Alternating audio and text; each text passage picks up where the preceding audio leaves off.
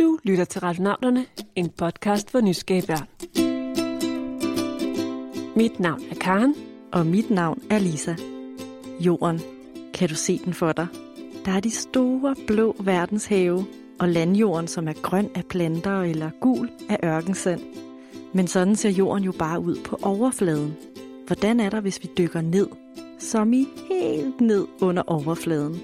Det er der heldigvis nogle nysgerrige børn, der har undret sig over. Hej, jeg hedder William, jeg er 5 år, og mit spørgsmål er, hvad er der inde i jordens kerne? Jeg hedder Theo, og jeg er 8 år, og jeg vil godt vide, hvad jordens kerne er, er lavet af. Hej, jeg hedder Ellen. Jeg er 10 år gammel. Mit spørgsmål er, hvad gør jordens kerne ved jorden? Hej, mit navn det er Villas, og jeg er 11 år gammel. Jeg vil gerne spørge, hvad sker der, hvis jordens kerne går i stykker? Jeg hedder Axel, og jeg vil godt vide, hvad der er i jordens kerne. Måske har du også tænkt over det, og måske har du endda selv prøvet at grave et dybt hul i jorden for at se, om du kunne finde svaret. Altså, en gang der lavede jeg en jordhul med min bror, hvor vi gravede over en meter lige ned i jorden. Men der var altså stadigvæk bare helt almindelig jord og sand dernede. Mm-hmm. Og det er altså ikke så mærkeligt, at I ikke kom helt ned til jordens kerne, for det er faktisk aldrig lykkedes nogen at grave hele vejen derned. Det ville være enormt spændende, hvis man kunne, men det kan man ikke. Det dybeste hul, man har boret på jorden, er under 20 km dybt. Og der er altså 6.771 km helt ned til jordens indre, midten af jorden. Og alt, hvad man har af materiale til at bore med, vil jo smelte, når man kommer så langt ned. Det kræver noget helt specielt værktøj at finde ud af, hvad der er næsten 7.000 km under vores fødder. Men det værktøj har hende i høre her, heldigvis. Jeg hedder Trine, og jeg er seismolog, det vil sige, at jeg arbejder med jordskælv og alt, hvad der ryster ned i jorden. Jeg ved noget om jordens kerne, fordi at øh, de rystelser, vi måler, når vi måler, hvad der ryster, de udbreder sig igennem hele jorden og kommer også helt ned i kernen i jorden og, øh, og fortæller os i øvrigt om, hvordan jorden ser ud indeni. Øh, sagde hun lige? Og fortæller os i øvrigt om, hvordan jorden ser ud indeni. Og det kan jordskælv fortælle. Hvordan kan de det? Det lyder jo helt skørt. Ja, det er virkelig helt utroligt. Når der er et jordskæld, så sætter det en slags bølger i gang i jordens indre. Og de bølger kan bevæge sig hele vejen gennem jorden fra den ene til den anden side. Og den lange rejse kan de fortælle seismologer om gennem en seismograf hedder den. Det er et virkelig sejt apparat, som tegner en streg på et stykke papir eller en skærm. Og når jorden ryster, og det behøver ikke at være store jordskæld, men også bitte små rystelser, så kan seismografen mærke det og begynder at tegne takker. Og ligesom at nogen kan forstå fransk eller arabisk, så kan seismologer forstå takkernes sprog. Man måler simpelthen, hvor lang tid tager det for en rystelse fra et jordskælv og komme frem til den anden side af jorden. Og man gør det mange forskellige steder, så kan man regne baglæns og sige, jamen hvis det tager den tid for, for rystelser at nå frem, så må jorden have en opbygning, der ser ud, som vi tror, den gør. Ah, det er lidt ligesom, at lægen har et apparat, hvor hun kan lytte til dit hjerte. På samme måde har seismologen en seismograf, der kan lytte til jordens rystelser, og gennem dem blive meget klogere på vores planet. Nemlig, og seismografen er altså blevet brugt til at gøre nogle store opdagelser om jordens indre gennem tiden. Og den allerstørste opdagelse nogensinde blev faktisk gjort af en dansker. Hun er sej, fordi at øh, hun var Danmarks første seismolog, og hun er sej, fordi hun simpelthen var en hej til at se på seismogrammer, som er, hvor vi registrerer, hvordan jorden ryster. Hun, er simpelthen, hun var en af verdens bedste i sin tid. Hende Trine taler om her hedder Inge Lehmann, eller hed, for hun lever altså ikke længere. Og øh, jeg har mødt hende for mange år siden, da jeg var en ung studerende, og hun var en meget gammel dame. Hun var 104 år gammel. Ej, hende gad altså også godt møde. Også mig. Så hvad venter vi på?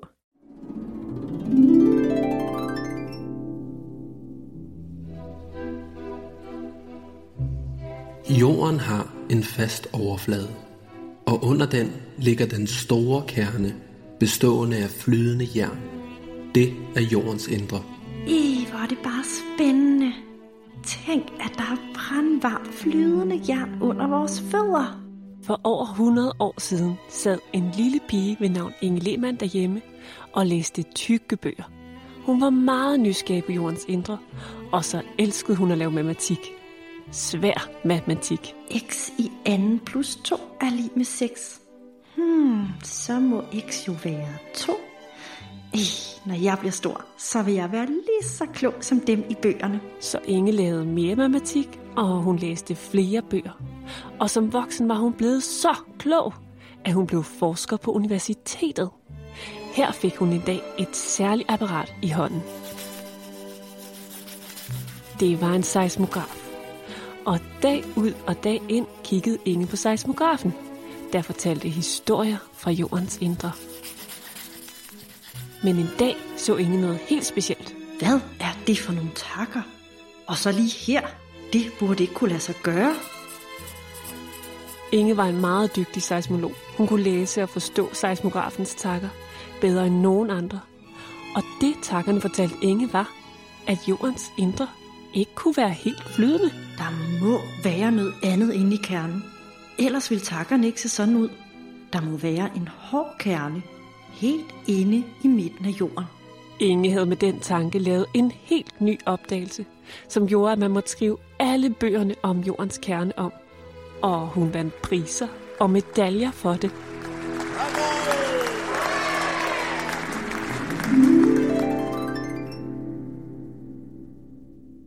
Det er sådan så, at Inge Lehmann, hun opdagede nogle rystelser et sted, hvor man ikke troede, der skulle være nogle rystelser af en bestemt slags. Og Inge Lehmann, hun så nogle rystelser, som ikke kunne blive forklaret af den model, man havde, da hun begyndte at arbejde som seismolog.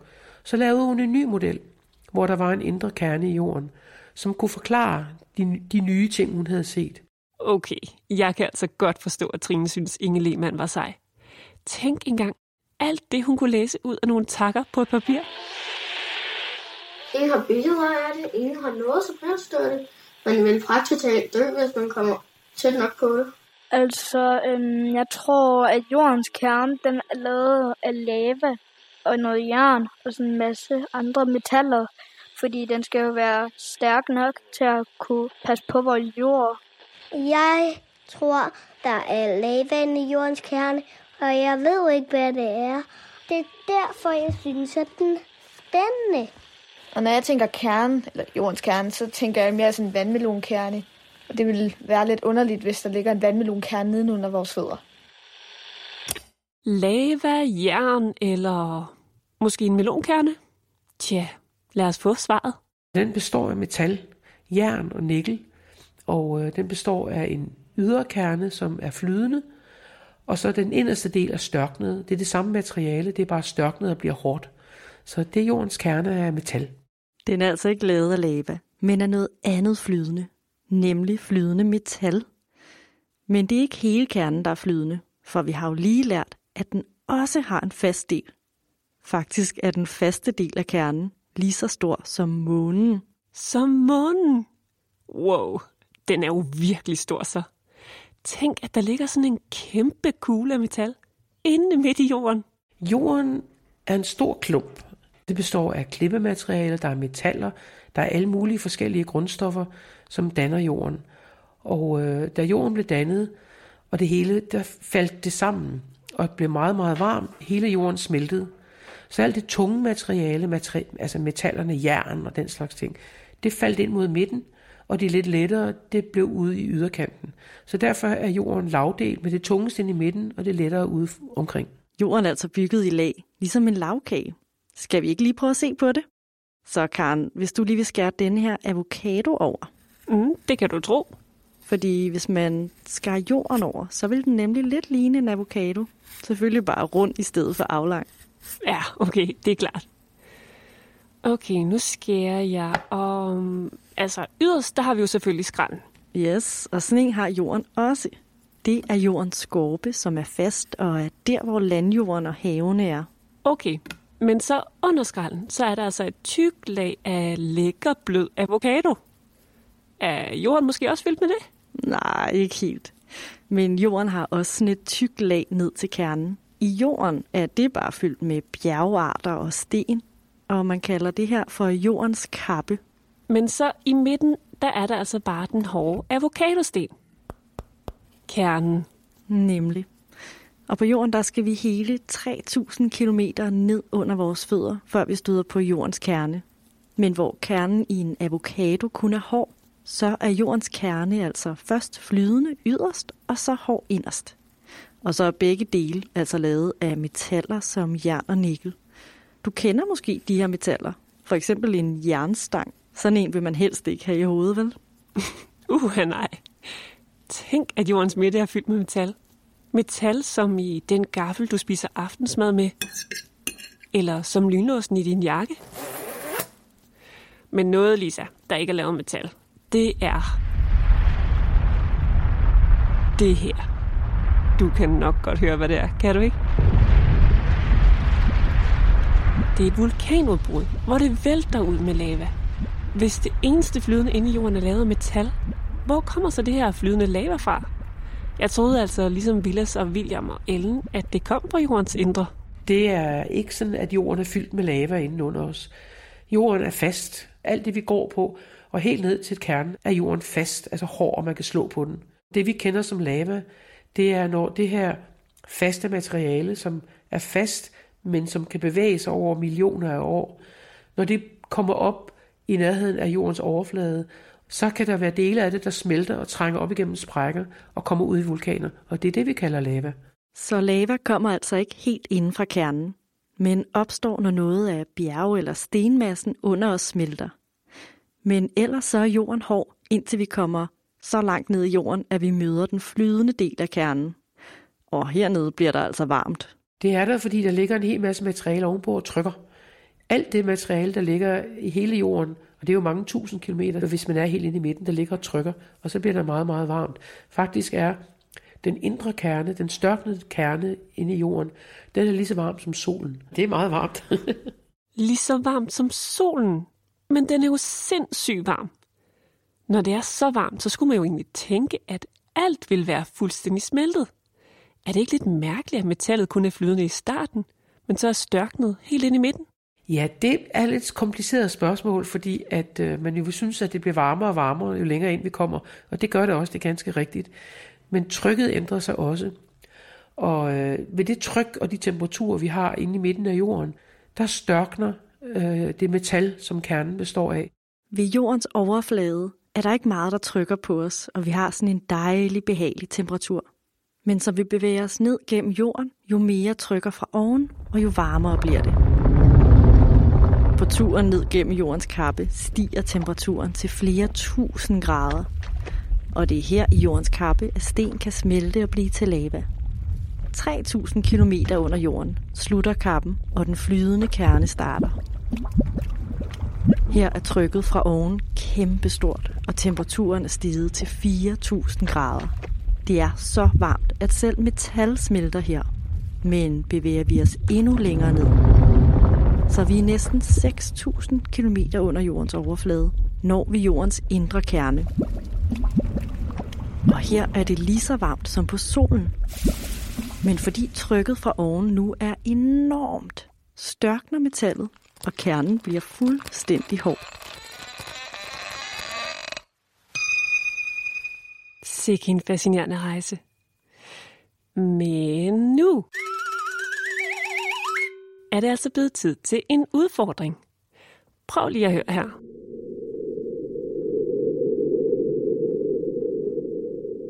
Skal vi høre det igen? Ja, måske lyder det som noget, du har hørt før. Men vi kan afsløre så meget, at lyden faktisk slet ikke stammer fra jorden. Men hvor må den så kommer fra? Du får svaret sidst i afsnittet. Jeg tror, at hvis jordens kerne gik i stykker, så tror jeg, at, at først vil jorden gå i stykker, og så vil vi begynde at flyve rundt ude i universet, fordi at tyngdekraften forsvinder. Så vil jeg falde opad. Vil jeg ikke? Eller vil jeg bare flyve rundt? Hvilket lyder meget underligt. Fordi er det ikke jordens kerne, der holder en nede? Okay, Ellen vil jo gerne vide, hvad jordens kerne gør ved jorden. Holder den os mod nede? Den er med til, at, øh, at jorden danner det tyngdefelt, der gør, at vi kan stå på overfladen uden at falde af. Det er jordens kerne, og hele jorden er med til. Jordens kerne er altså med til at sikre, at vi har tyngdekraften, og at hverken Villas eller Ellen eller nogen af os andre svæver rundt ude i universet. Mm, men noget andet, der svæver rundt derude i universet, det er kosmisk stråling. Jorden bliver konstant bombarderet med ekstremt farlige partikler, som skyder gennem universet. De kommer fra solen og fra fjerne stjerner og galakser. Det er dem, der kaldes kosmisk stråling. Men det har jordens kerne heldigvis en løsning på. En af de ting, der gør jorden til et sted, vi kan bo og leve og have det godt, det er netop, at jorden har en flydende del af sin kerne, fordi at vores magnetfelt bliver dannet i den flydende del af jordens kerne. Og det gør ligesom, at der er et magnetfelt omkring jorden. Og farlige partikler, der kommer primært fra solen, de bliver bøjet væk fra jorden af det her magnetfelt.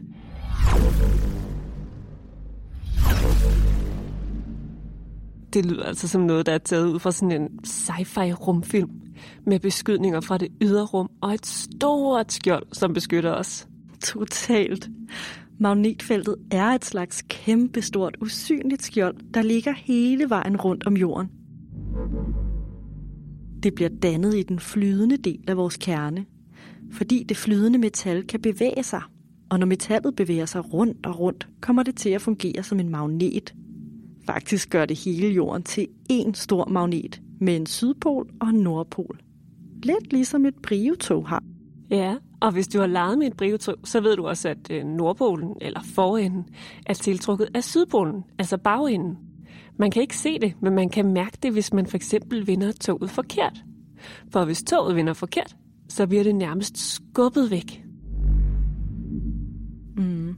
Og fordi magneten inde i jorden er så mega kraftig, virker den langt ud i rummet, og kan på samme måde skubbe den kosmiske stråling i en anden retning. Faktisk bliver strålingen skubbet i en bue rundt om jorden, fra Sydpolen til Nordpolen og tilbage igen, og sådan fortsætter den frem og tilbage, så strålingen er fanget af skjoldet langt væk fra jordens overflade. Så vi skal altså være ret glade for vores magnetfelt. Hvis ikke det var der, så ville jorden være et farligt sted at leve, fordi at så ville vi blive ramt af den her stråling i en så høj grad, at vi enten ville dø af det, eller vores, hvor vi ville mutere så hurtigt, at menneskeheden ikke kunne eksistere. Så det er meget, meget vigtigt, at vi har den flydende del af jordens kerne. Jordens kerne er godt nok vigtig for os. Udover at tyngdekraften ville forsvinde, hvis vi ikke havde jordens kerne, så ville vi altså heller ikke engang kunne overleve. Det lyder faktisk lidt skræmmende. Altså, er det egentlig sådan, at jordens kerne bare kan gå i stykker? Det kan den ikke rigtig af sig selv. Altså hen over mange, mange milliarder år, så vil jordens kerne jo størkne helt, så vi kun har en kerne af størknet metal.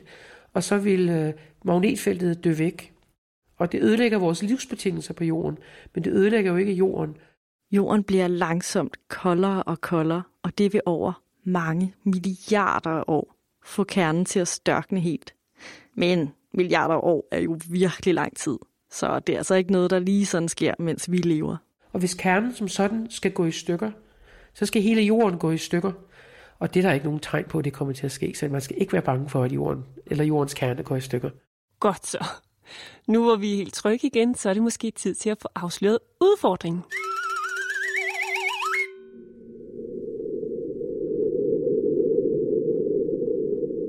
Havde du mon gættet det?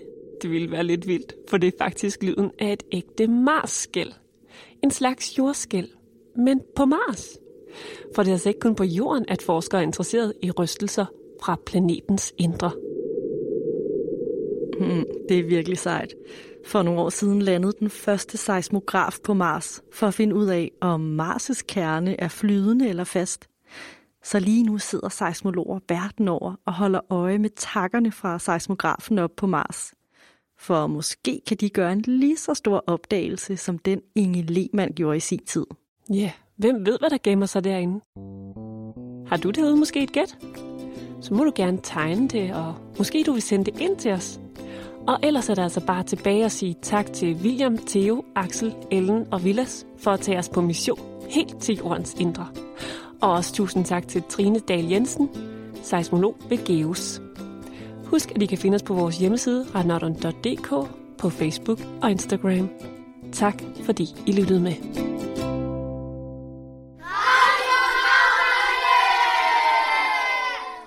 Retnavnerne er produceret af Karen Bryl Birkegaard og Lisa Bay med støtte fra Novo Nordisk Fonden. Med os i redaktionen sidder Laurits Læsø Fagli og Philip Søborg. Men inden vi siger helt farvel, så har vi altså en god nyhed, vi gerne vil dele med jer. Vi tager nemlig på turné og kommer på besøg i Aalborg, Randers, Viborg og Mørke her til februar. I kan følge med i turplanen via vores hjemmeside eller sociale medier. Vi håber, vi ses.